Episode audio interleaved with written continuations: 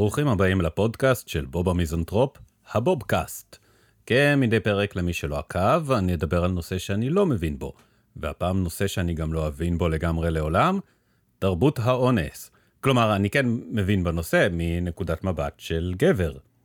גבר גברי מאוד, ladies. אבל מצד שני, זו גם נקודת מבט פריבילגית. של uh, פריבילג פריבילגי מאוד, ladies. אז uh, אני פותח כל פרק באזהרת טריגר, והפעם חשוב במיוחד. אזהרת טריגר, זהו פודקאסט בעל גוון הומוריסטי מצד אחד, שמדבר על תרבות האונס ועל אונס מצד שני. עכשיו, אני יודע שאונס זה לא דבר מצחיק, לא, אבל אני גם קומיקאי, וזה מאוד קשה לי. אז אני אשתדל שלא לצחוק על אונס, אלא אה, איתו. הבנתם. בקיצור, אם חוויתן אונס או הטרדה מינית, ייתכן שהתוכן של הפרק הזה יפגע בכן. אם ביצעתם אונס או הטרדה מינית, אני מקווה שהתוכן של הפרק הזה יפגע בכם. אני הזהרתי, האחריות עליכם. בואו נתחיל.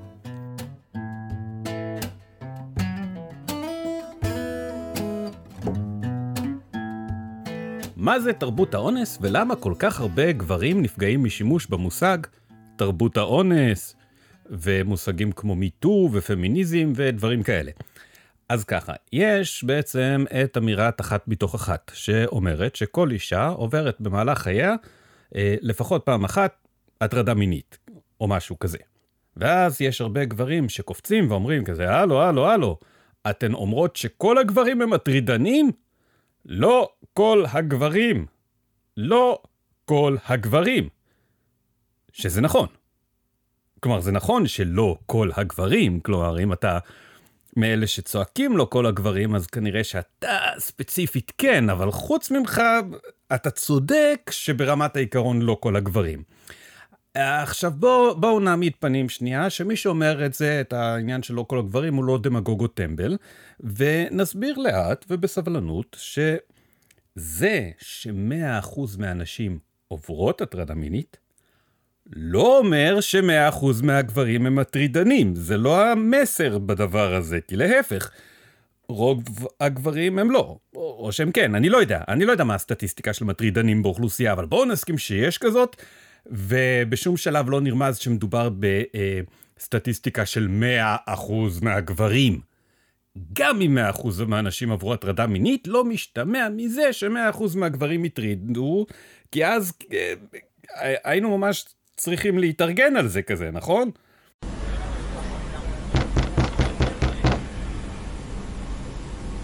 אוקיי, בוקר טוב לכל הגברים.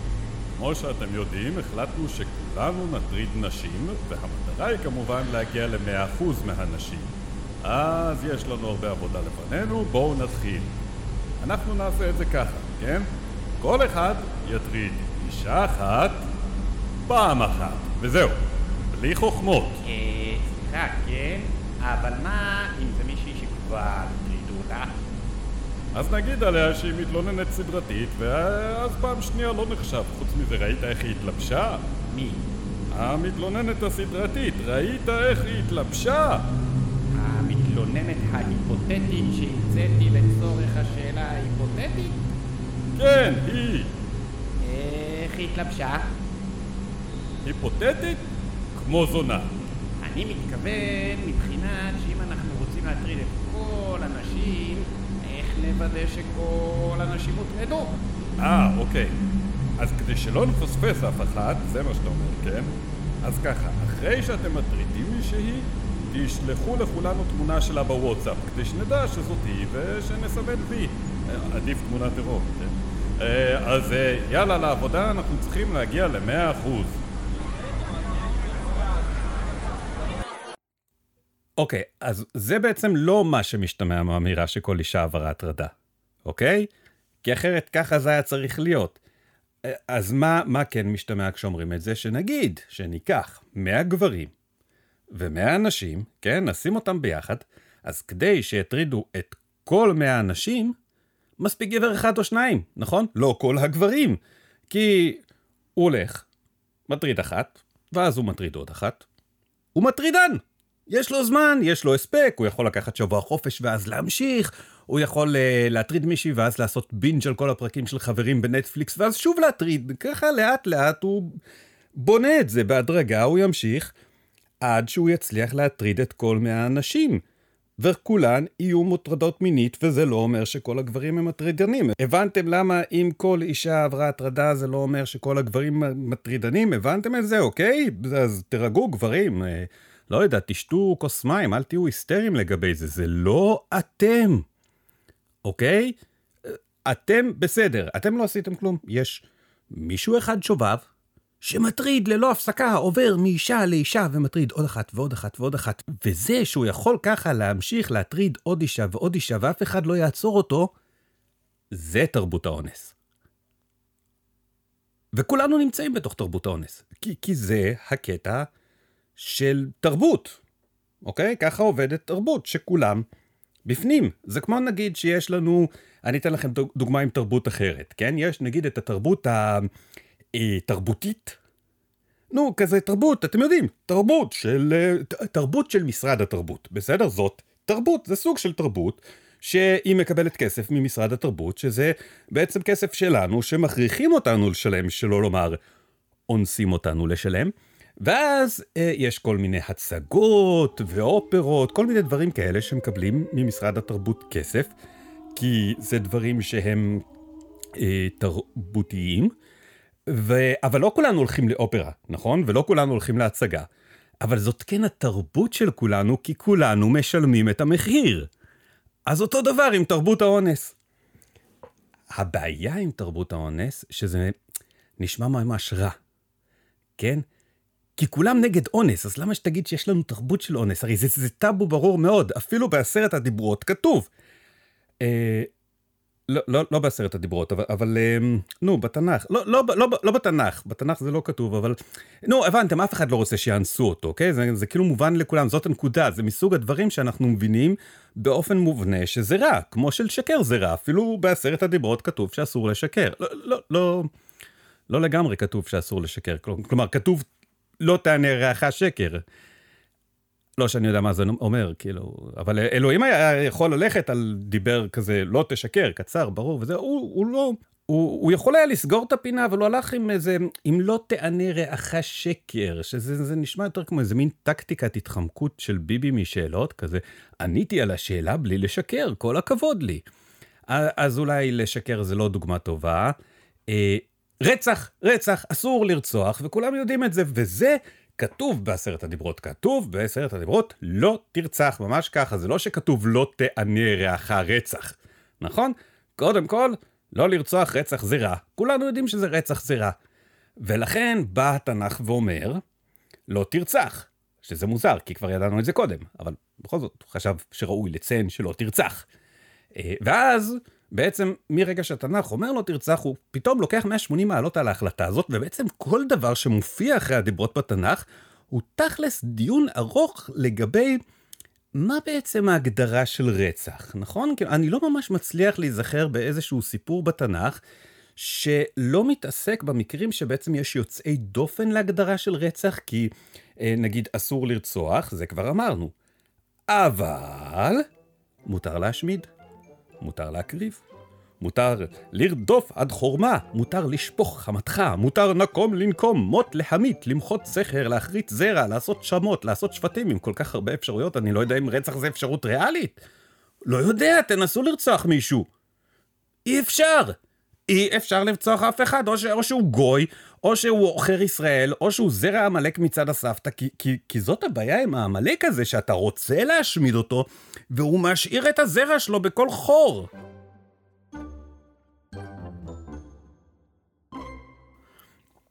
אז להבדיל עם אונס, הטאבו ברור כמו בכל העבירות שהוזכרו, אוקיי? לא צריך לכתוב שלא תאנוס, אבל אנחנו יודעים רצח רע, אונס רע, לא אונסים, רק איפה ההבדל? שכשפורצים לך לבית, אף אחד לא שואל מה הבית לבש, נכון?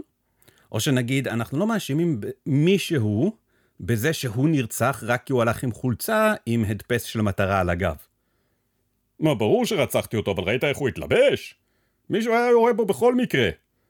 חוץ מזה, זה לא הפעם הראשונה שיורים בו.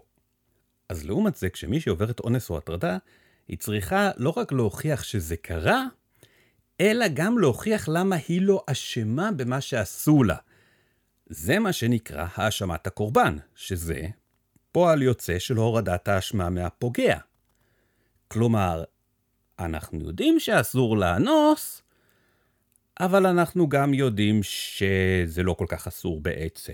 אז איך זה? מה, מה, מה בעצם מייחד כל כך אונס, שאנחנו חשים איזה צורך להאשים את הקורבן? לא יודע, לא יודע, אולי זה עניין של הזדהות. כי במקרה של אונס, קשה להזדהות עם הקורבן. נגיד, כשיורים במישהו, זה יכולתי להיות אני. כשפורצים למישהו לבית, זה יכול היה להיות הבית שלי. כשאונסים קטינה במלון בתורות, לא, זה לא יכולתי להיות אני. אני חסין לחלוטין למצב הזה. אז אם זה קורה למישהי, היא בטח אשמה.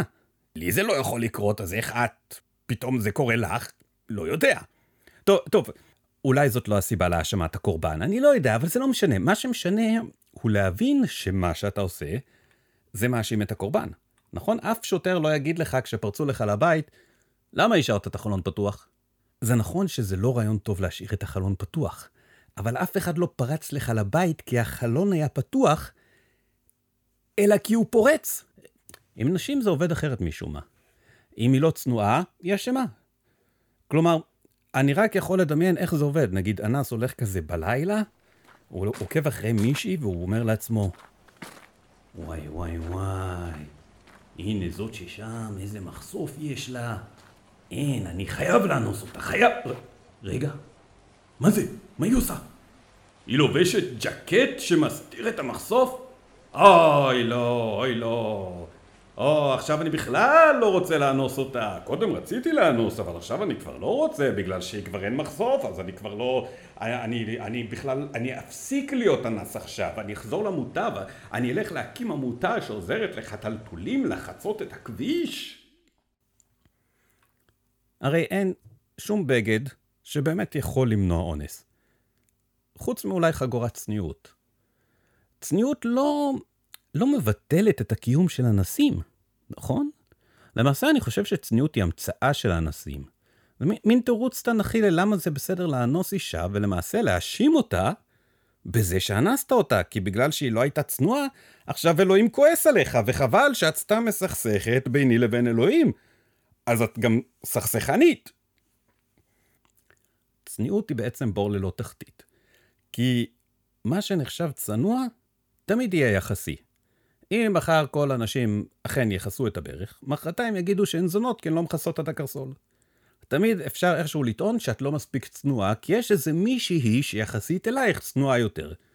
תלבשי שתי שקיות זבל שחורות מוחזקות בגאפה ויגידו שאת לובשת יותר מדי צמוד. ובאמת, הנשק החדש של מתנגדי הפמיניזם הוא להפוך את הטענות שלהן נגדן.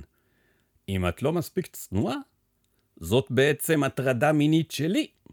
כן? עכשיו, אני חושב שכולנו יודעים על איזה סוג של הטרדה מינית גסה, בוטה, מפתה ומאיימת אני מדבר, ההטרדה המינית החמורה מכולן, הנקה בציבור.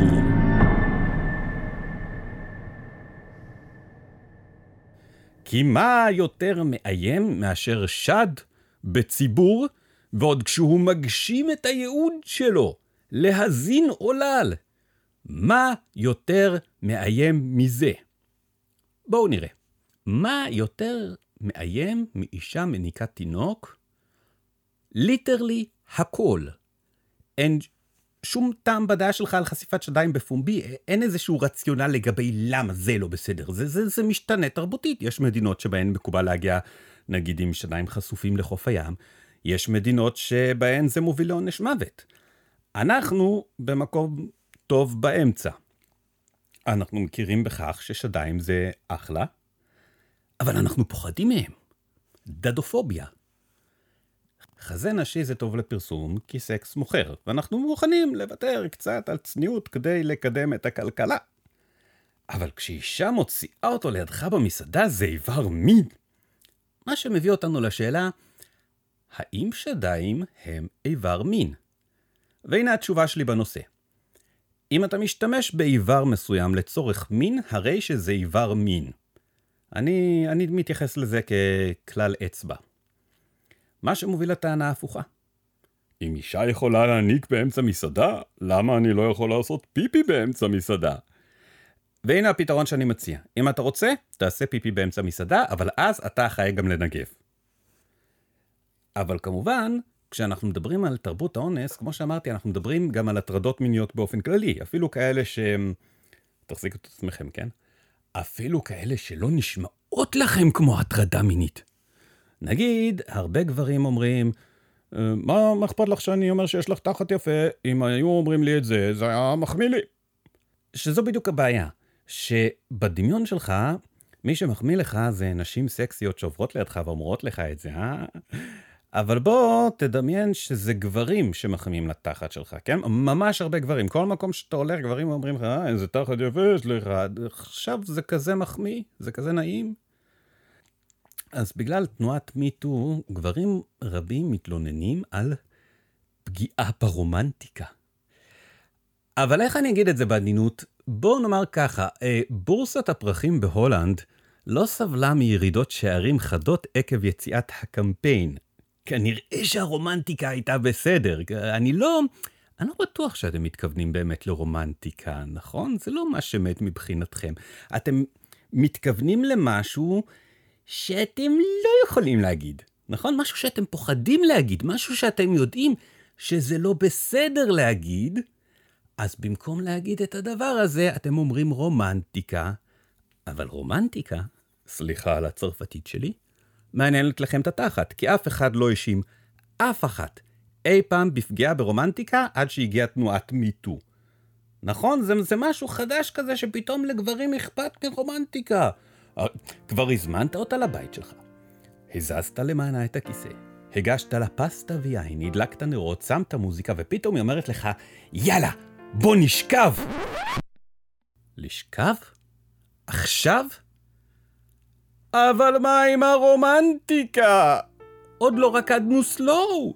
עוד לא עמדנו במרפסת ובהינו בירח.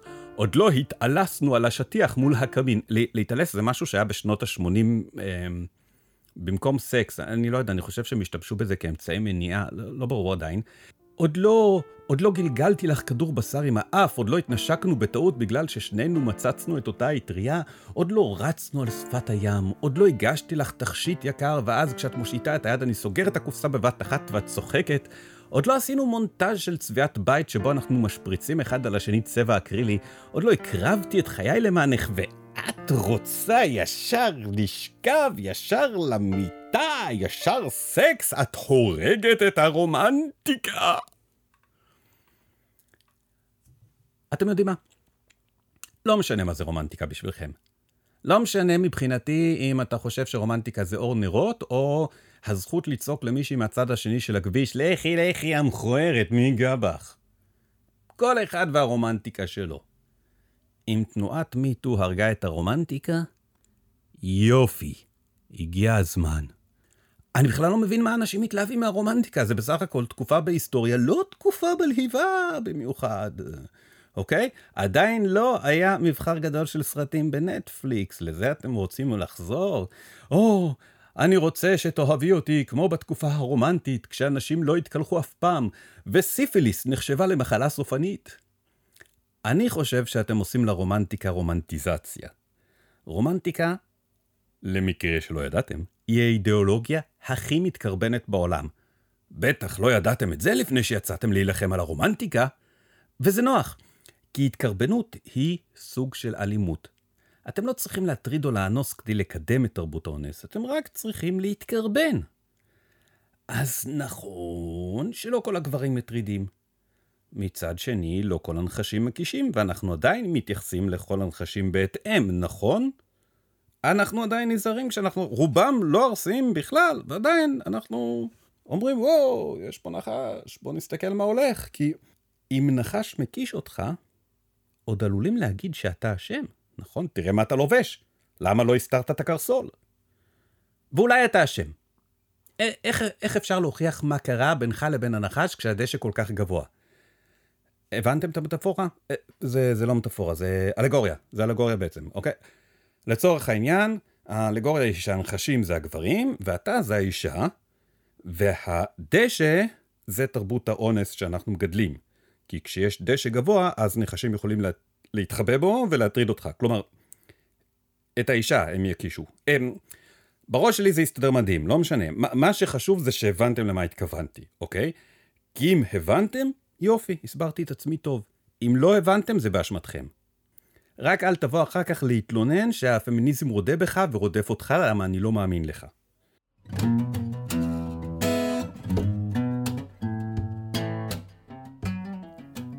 זה היה עוד פרק של הפודקאסט של בוב המיזנטרופ, הבובקאסט.